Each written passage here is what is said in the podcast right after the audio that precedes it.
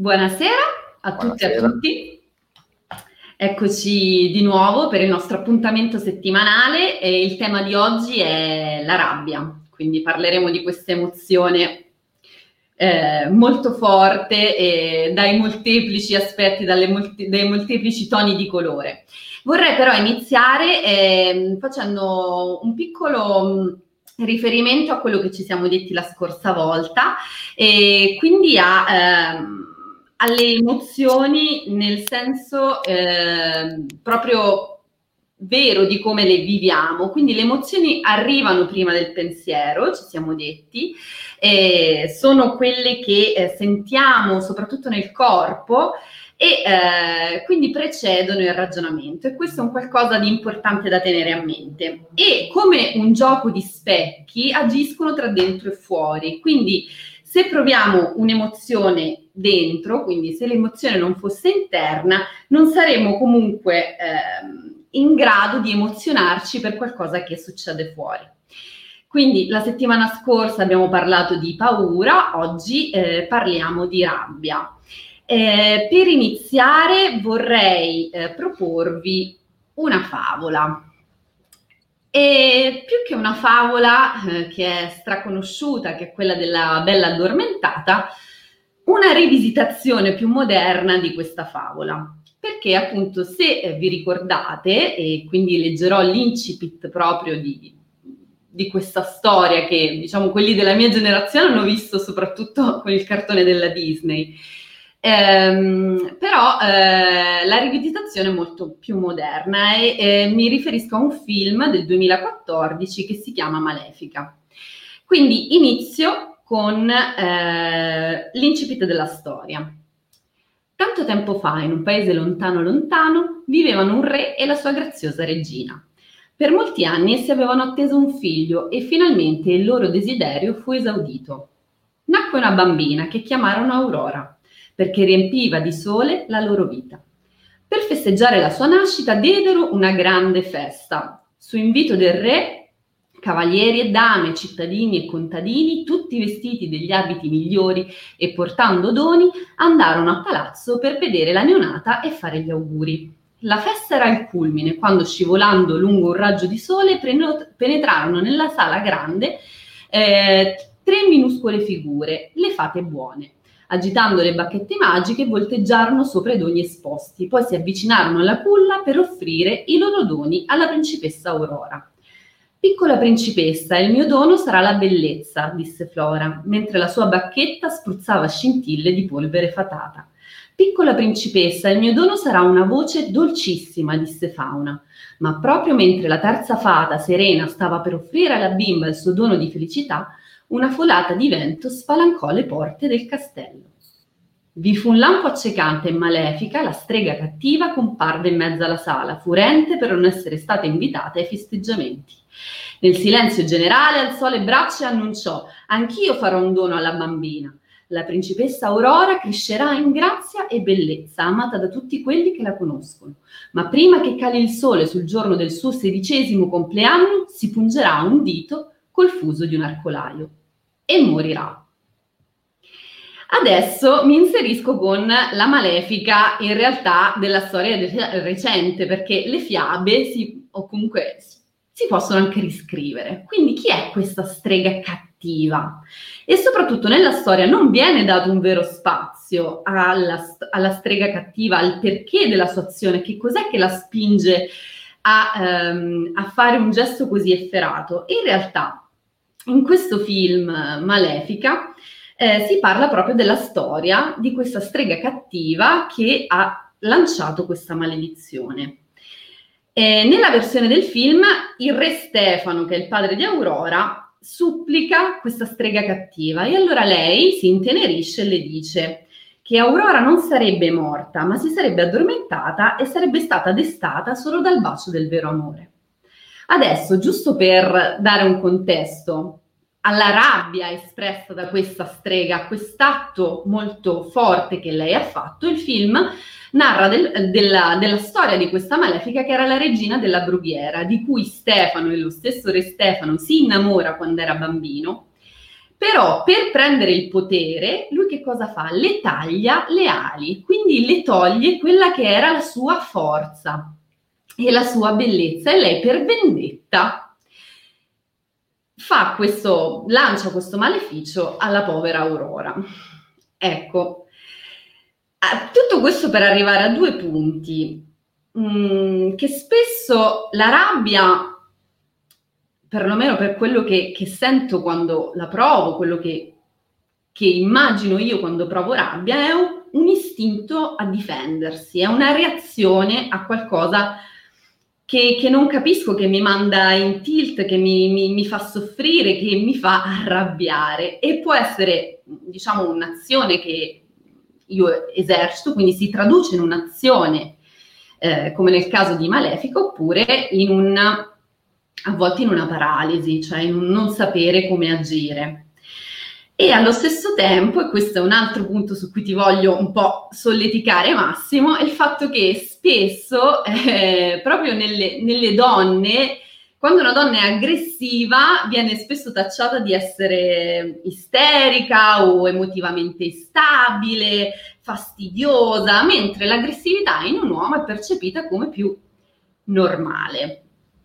Quindi adesso passo a te, dopo aver fatto questa analisi della, della fiaba, della, della favola in realtà rivisitata, ti invito a continuare tu le riflessioni.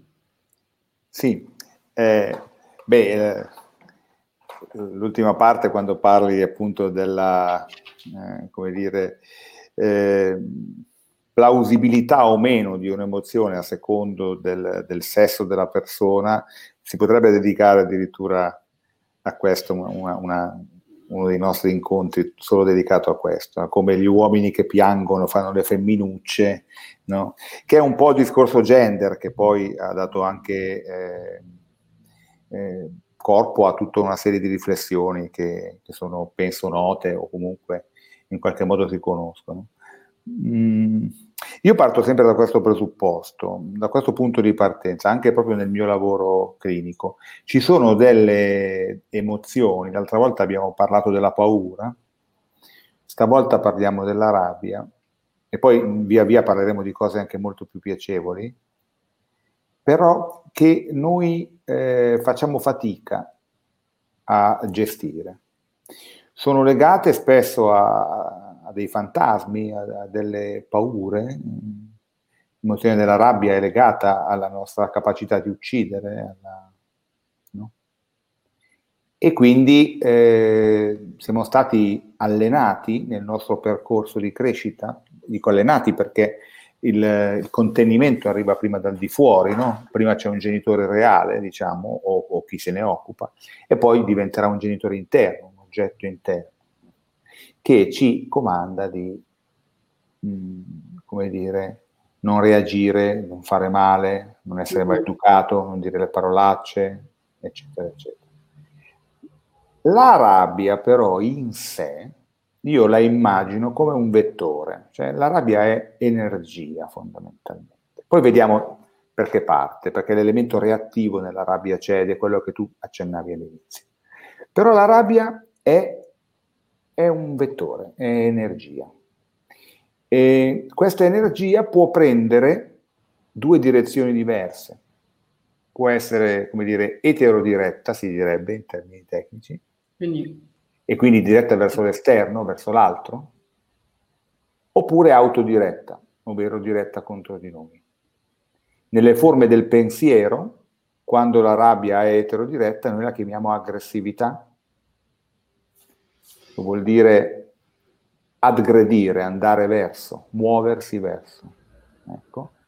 Noi dell'aggressività abbiamo una grande, come dire, un'immagine veramente non tanto buona, in realtà non è vero, se non avessimo l'aggressività probabilmente non saremmo neanche vivi, come se non avessimo la paura, come se non avessimo... No? Ecco. Oppure quando questa, questa energia la ritorciamo contro di noi, rappresenta la melanconia, più propriamente uno stato di tipo depressivo. No? È una cosa che per esempio si fa un po' fatica a immaginare se le persone non, sono, non fanno il nostro mestiere, insomma, e immaginare che il, la, la, depressione sia una grande rabbia mm-hmm. che noi ritorciamo contro di noi. Eh, questo spiega per esempio il fatto che tutte le persone che hanno a che fare con persone depresse spesso si arrabbiano con loro. È strano, che dici, ma come questo è triste? E tu mi dici anche, no? Lo aggredisci. Ecco. In realtà non è triste, il depresso non è triste, il depresso è arrabbiato. E c'è una, una bellissima, un piccolo motto di, di, di, Sigmund Freud che parte da questo presupposto. Tu pensi in tedesco, lamento, lamentarsi, si dice klagen. Tu lo sai perché sai un milione e mezzo di lingue. No, il eh. tedesco no, mi dispiace. ecco. E invece eh, accusa si dice anklagen. Mm. Quindi il lamento e l'accusa sono uno la negazione dell'altro. Eh, Freud soleva dire klagen sind anklagen, ovvero i lamenti sono accuse. Quando una persona si lamenta, dietro c'è l'accusa. Quando il depresso dice non sono più capace a fare questa cosa, c'è potresti aiutarmi e non mi hai aiutato. C'è non mi aiuta nessuno. C'è l'invidia della vita. Io sto diventando vecchio e tu invece sei giovane e sei capace, quindi dire, prenditi la mia rabbia. È una rabbia però in una forma eh, particolare, che non è, come dire, non è diretta e quindi è più insidiosa, che crea nell'altro la colpa perché dopo la reazione aggressiva ovviamente l'altra persona entra in colpa necessariamente. No? E, e, quindi ci sono questi due aspetti, ecco, l'aspetto dell'aggressività e l'aspetto della... Eh, ma perché la rabbia fa così tanta paura? Ecco, questa è, è la, vorrei partire da qui perché secondo me è una cosa molto importante. La rabbia spesso fa paura perché si collega a una particolare rabbia, che è una rabbia per cui facciamo bene a temere, come dire, che è la rabbia della ferita narcisistica, ovvero la, quella che gli analisti chiamano la rabbia narcisistica, perché è una rabbia che ha solo dire, l'obiettivo di distruggere chi ha avuto eh, la colpa, si è permesso di ferirmi narcisisticamente.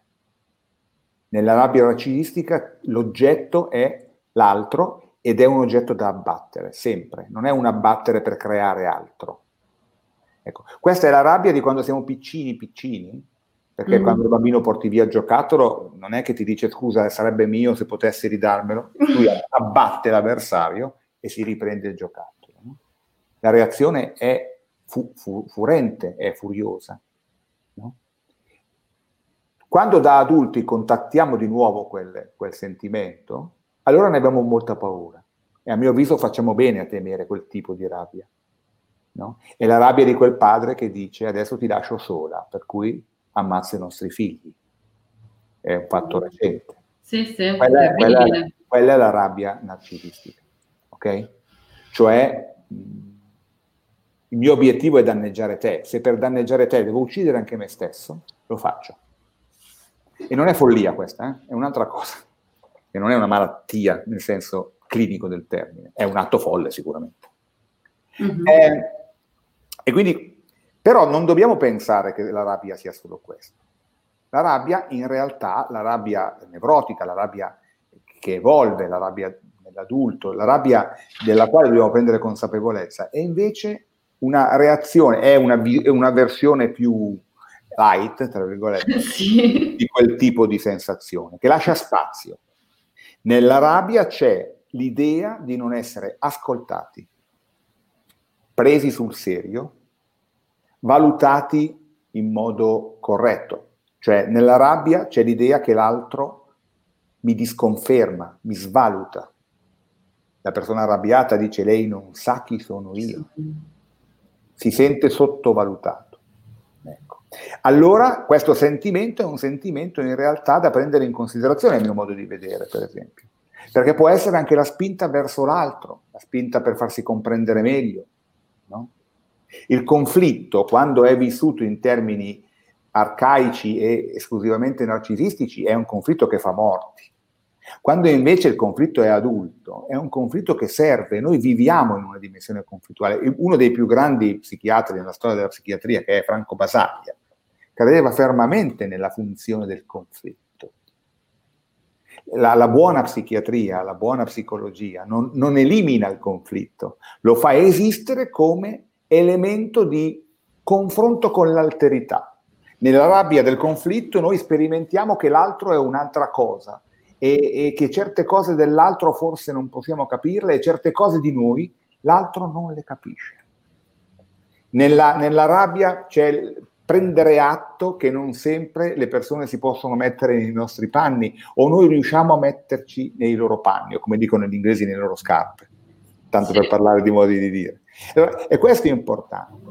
Questo è un aspetto secondo me che, che promuove la crescita immaginare che ci siano dei conflitti in cui si rimane in piedi tutti, ma ci si trova cambiati proprio perché l'elemento conflittuale ha smascherato la liturgia del perbenismo, la liturgia del falso sé, cioè di quell'aspetto per cui io capisco che per essere amato devo darti ragione, altrimenti non mi ami.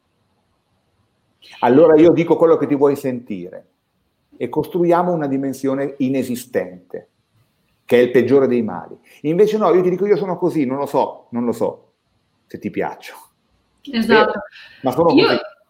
Invito le persone a commentare se volete, innanzitutto lo, lo ricordo. Poi riferendomi a questo, a questo che stavi dicendo, la rabbia è in qualche modo anche un campanello d'allarme, cioè questa rabbia light di cui sì. tu parlavi è un campanello d'allarme. Nel momento in cui mi sento svalutato, eh, nel momento in cui mh, sento di non essere riconosciuto per quello che realmente io sono, eh, posso arrabbiarmi? E quindi anche questa rabbia spesso diciamo viene anche eh, repressa no? in tantissime situazioni. Non possiamo arrabbiarci immaginiamo in una situazione lavorativa o magari anche in famiglia eh, preferiamo non arrabbiarci, però cosa può succedere? Qual è poi il rischio di eh, nascondere questa rabbia che si accumula? E certo. quindi in un atteggiamento passivo nei confronti della rabbia poi si arriva all'esplosione certo. eh, e a appunto un conflitto che invece di essere eh, diciamo uno, uno scambio ehm, o anche una, una situazione di... Mh, proprio confronto anche conflittuale, poi diventa una guerra. Ehm, e per concludere questo pensiero c'è anche eh, la parte eh, legata a, alla narrativa, cioè che cosa ci interessa in realtà di più quando leggiamo un romanzo, quando leggiamo una storia.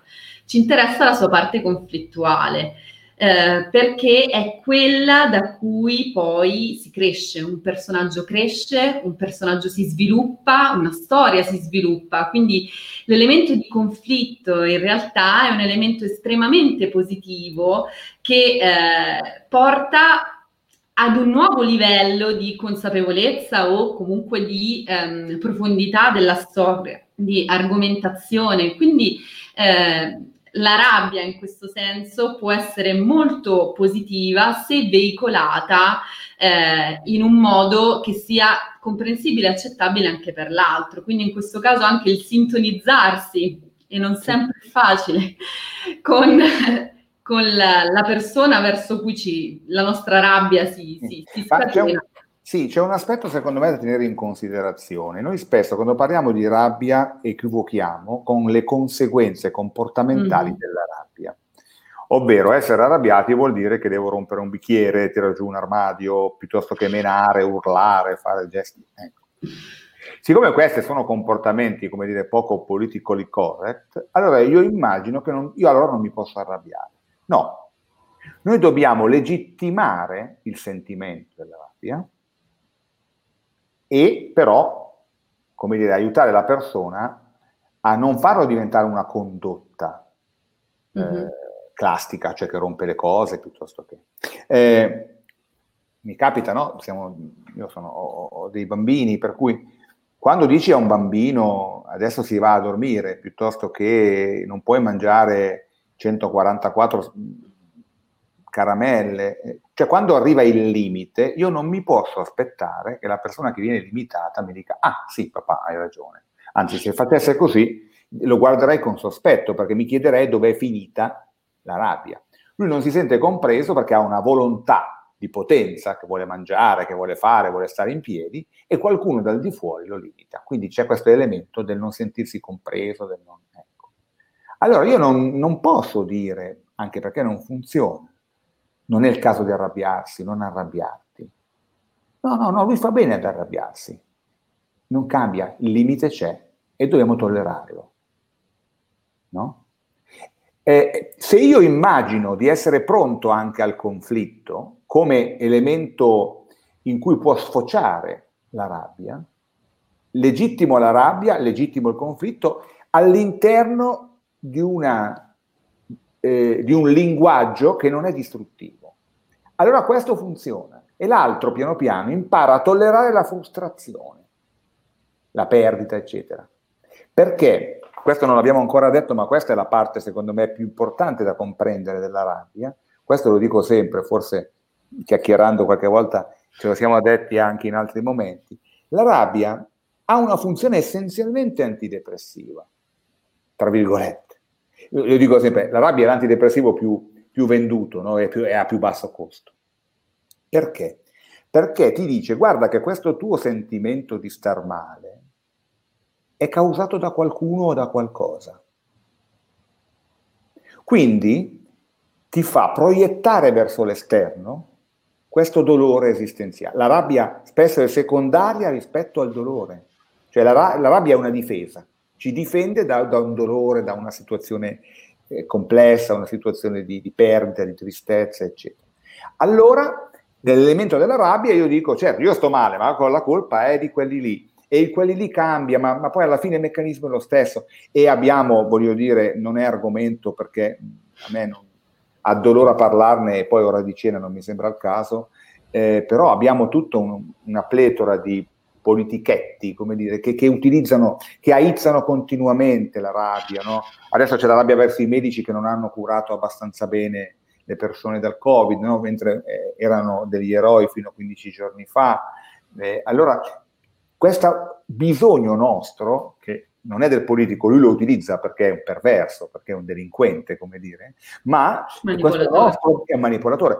Questo nostro bisogno di avere un nemico. Nell'avere un nemico, e io ho trovato, ti sorprenderò perché stasera faccio una citazione anch'io scritta, me la devo scritta perché non mi ricordo più che altro. Eh ecco. e, e, e molti, questo è Moby Dick, Acab che parla, no? uh-huh. Il mio odio per Moby Dick è più forte del vento e delle saette, la mia furia vi farà da scudo. E dunque, se c'è qualcosa per cui tremare, non guardate il cielo, guardate Acab. Qui è Acab che è più arrabbiato di Dio. Sì, la rabbia sì. per Acab che cos'è? È, è la ragione di vita. È quella tensione che gli permette di vivere. Che Acab senza la rabbia non è più lui, si sgonfia è un pallone senza aria, è, è, un, è, un, è un, telo senza il, le pinzette alle quali si può appendere. Eh, non è più nulla. Per tanti di noi questo elemento, per il rivoluzionario, per il, eh, eh, la rabbia, per l'adolescente, no? la rabbia è l'elemento portante. Poco importa per chi si sia arrabbiati. No? In fondo è una rabbia contro Dio, contro la vita, contro la sorte. E questa lotta, questo Kampf, direbbero i tedeschi, è proprio quello che organizza e tiene in piedi. Nella, anche in, in, alcuni momenti di alcuni passaggi verso la, la demenza, alcune persone passano eh, delle fasi in cui sono molto arrabbiati, perché cercano nella rabbia l'elemento coesivo. Siccome gli sfugge il controllo della vita, non capiscono bene, se si arrabbiano sentono, si sentono meglio, si sentono più loro. No? E questo è, è, quasi un fattore di coesione dell'io in certi, in certi passaggi. Nel, nella rabbia noi temendo di lasciare troppo spazio al dolore, quindi di perdere il controllo, chissà per che cosa, individuiamo un nemico responsabile di tutto questo nostro fallimento piuttosto che eccetera. Allora è la maestra che mi ha dato un brutto voto, non sono io che non ho studiato, è la macchina che mi ha buttato fuori strada, non sono io che non sono capace di guidare. Insomma, la colpa è del cavallo e non del cavaliere, no? Esatto. Nella rabbia c'è questo elemento. Noi dobbiamo promuovere il conflitto però proprio per non puntare sul comportamento, ma puntare sul contenuto. Allora, se sei arrabbiato c'è una ragione. Sì. Eh, non è che non c'è ragione di arrabbiarsi. La guardiamo questa ragione. Magari, quando l'abbiamo guardata, scopriremo che tante altre cose. Ma fin quando noi non diciamo alla persona arrabbiata, non so per quale motivo, ma legittimo il fatto che tu sia arrabbiato, non ne conosco il motivo. Magari io al tuo posto non avrei reagito così, ma ci sei tu. E quindi io sto su quello che tu mi porti. No? Mentre spesso con questo tipo di, no? come con le persone tristi, la stessa cosa la facciamo con il depresso. Il depresso dice, sì. ah, io sto male. E cosa diciamo al depresso? Ma no, ma si tiri su. Ma la vita è bella. La vita non è bella per il depresso, perché altrimenti non sarebbe depresso. Io devo starci, posso dire, guarda, io la la vedo in un altro modo, posso non accettare no, di essere aggredito attraverso la lamentela del depresso, però devo dire legittimargliela, è roba sua, ci mancherebbe. No? Sì, allora ci avviamo verso la fine. Eh, mando in, uh, in video un commento di Rita. La rabbia potrebbe anche essere una reazione non conseguente a un atto specifico, quindi un, un sentire, L'abbiamo...